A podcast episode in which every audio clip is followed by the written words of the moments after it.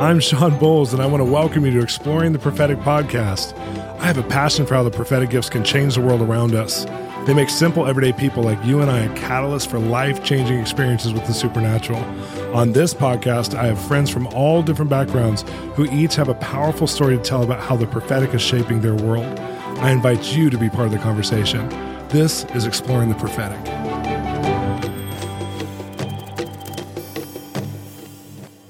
Today's podcast, we have Marilyn Hickey, and Marilyn Hickey is just a hero of the faith. She's in her 80s, and Marilyn has been literally going after the supernatural and just teaching the word of God, discipleship and harvest crusades since the I mean since the 40s, since the late 40s, early 50s.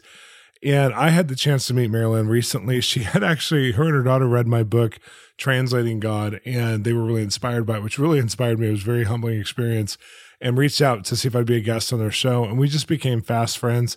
And Marilyn is such a mother, such a nurturer in the spirit, and she has such a supernatural tale to tell. And I just, when I started doing this podcast, I thought I have to invite Marilyn on the show. I just have to hear some of her stories out of a story viewpoint because she's such a teacher. Many times she'll teach out of the stories, but just to hear them from a story viewpoint, because not only is she you know, a woman in ministry in a lot of circles that don't have a lot of women in ministry, but she's also had a TV show, one of the more viewed TV shows in Christian television for decades. Plus, she's been to over 130 nations and done crusades, especially Middle East countries. As a woman going to these countries since the 19, you know, 50s, 1960s, and having the level of success she's had, I'm just astounded. So I'm so glad to have her on today. Let's get to the interview. Hey, today on our podcast, we have someone that basically needs no introduction. I know I just introduced her, but Marilyn Hickey, you are a hero of the faith. To I mean, I don't know who doesn't know you. And I grew up watching you teach, and my parents cut their teeth on a lot of your uh, on a lot of your teaching TV ministry. And uh, my mother in law used to call and get prayer all the time when she was a young Christian. And I just think like you've been so much a part of our family on both sides of our family. It's been amazing. well, just a delight, you know, because you see how the word works in people's lives, and that's so important.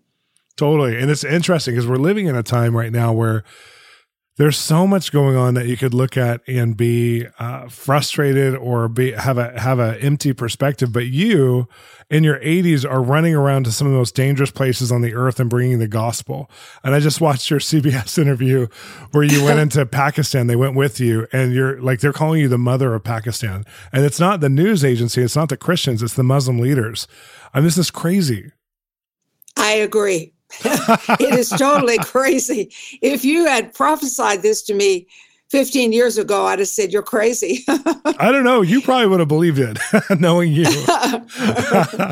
well, we we met through your daughter Sarah, and I was able to come out and be with you guys. And I just you guys are so delightful off camera and behind the scenes. You had just got back from your, your Pakistan trip, actually.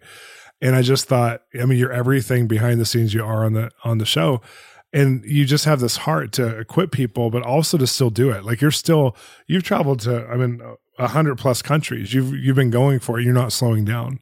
No i just got back from argentina and in wow. december i go to egypt and in october i go to russia and armenia. Oh my goodness. You're you're a machine. I love it. well, we're on this podcast, we're exploring the prophetic and, and we're just talking about stories where people can relate to how God actually speaks and it transforms the world. It's not fluffy words. He doesn't, he never says anything that doesn't have depth and meaning and weight to it. And so we're giving people a grid and someone like you who for years, I mean, you've, you've always heard from God in different ways. And one, one of the things I love about you is you were hungry after you read my book. You called me and you were like, I'm hungry for this. I'm like, oh, you already do this. You're like, no, I need another level, which is a picture that you're in your 80s. You've been in ministry for so many years and you're, and you're still hungry for another level of God speaking. But a lot of things started when you were younger. But one of the famous stories that I love is when you got called out by William Branham and it changed your life forever. Can you tell us that story? Yes, I was 26 years old and we were at a Voice of Healing campaign in Dallas, Texas. And uh, William Branham was speaking. And I remember it was so hot. We were out under a tent. Oh, wow. And about 5,000 people were there. And he called me out, shocked me no end, and had me come up on the platform and said, uh, you don't tell him what's wrong with you. He tells you. Yeah. So he said, You're not from here. You're from a wooded area. You're from Denver, Colorado. And Shawn, as I stood there, and I don't understand this, it was like a wheel within a wheel between us, low wow. on the ground. And I could hear it. It as it turned, it would go whoosh, whoosh. And I, this wow. is what I thought. This is the presence of God. And he said to me, uh, You can't have a baby. Go home and and you're going to have a baby. And the wheel within a wheel came into my feet.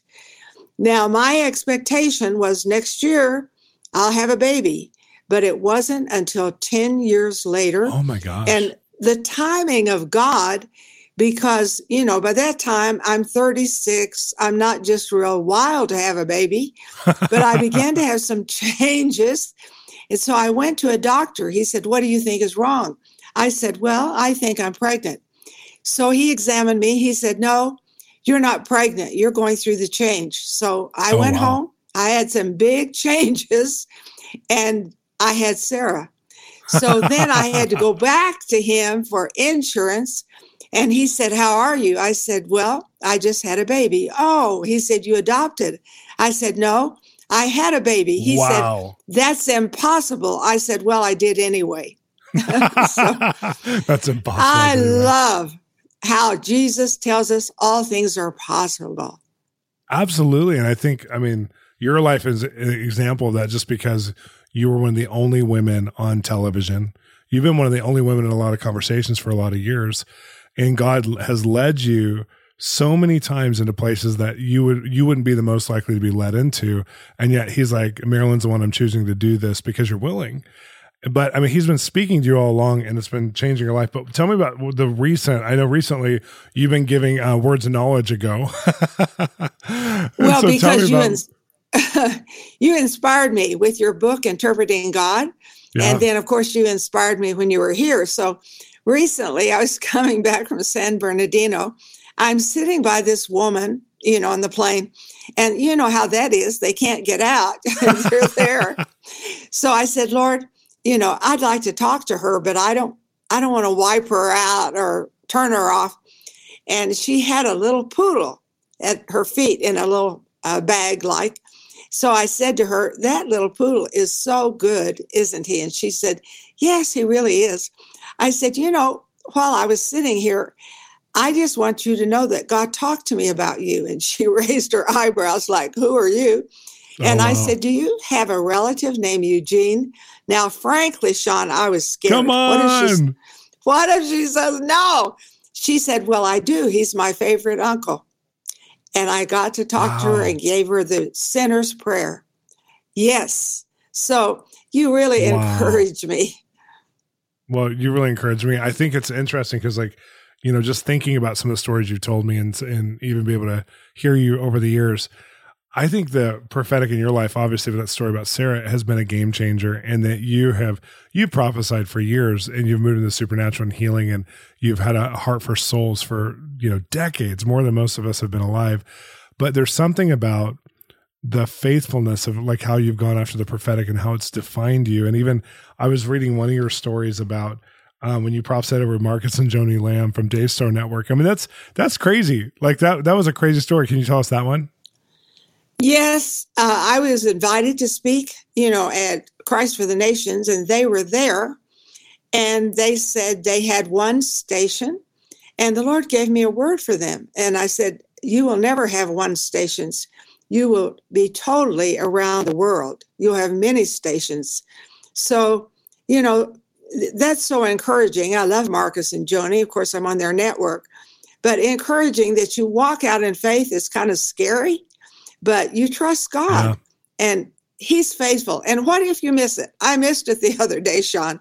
I'm in a restaurant. Oh, wow. So I said to this, the waitress, uh, Do you have a relative named Marianne? No, she said, I don't. I said, Do you know anyone named Marianne? No, not really. But, you know, I, I don't believe in giving up. I want to be more sensitive than ever before to hear the voice of God.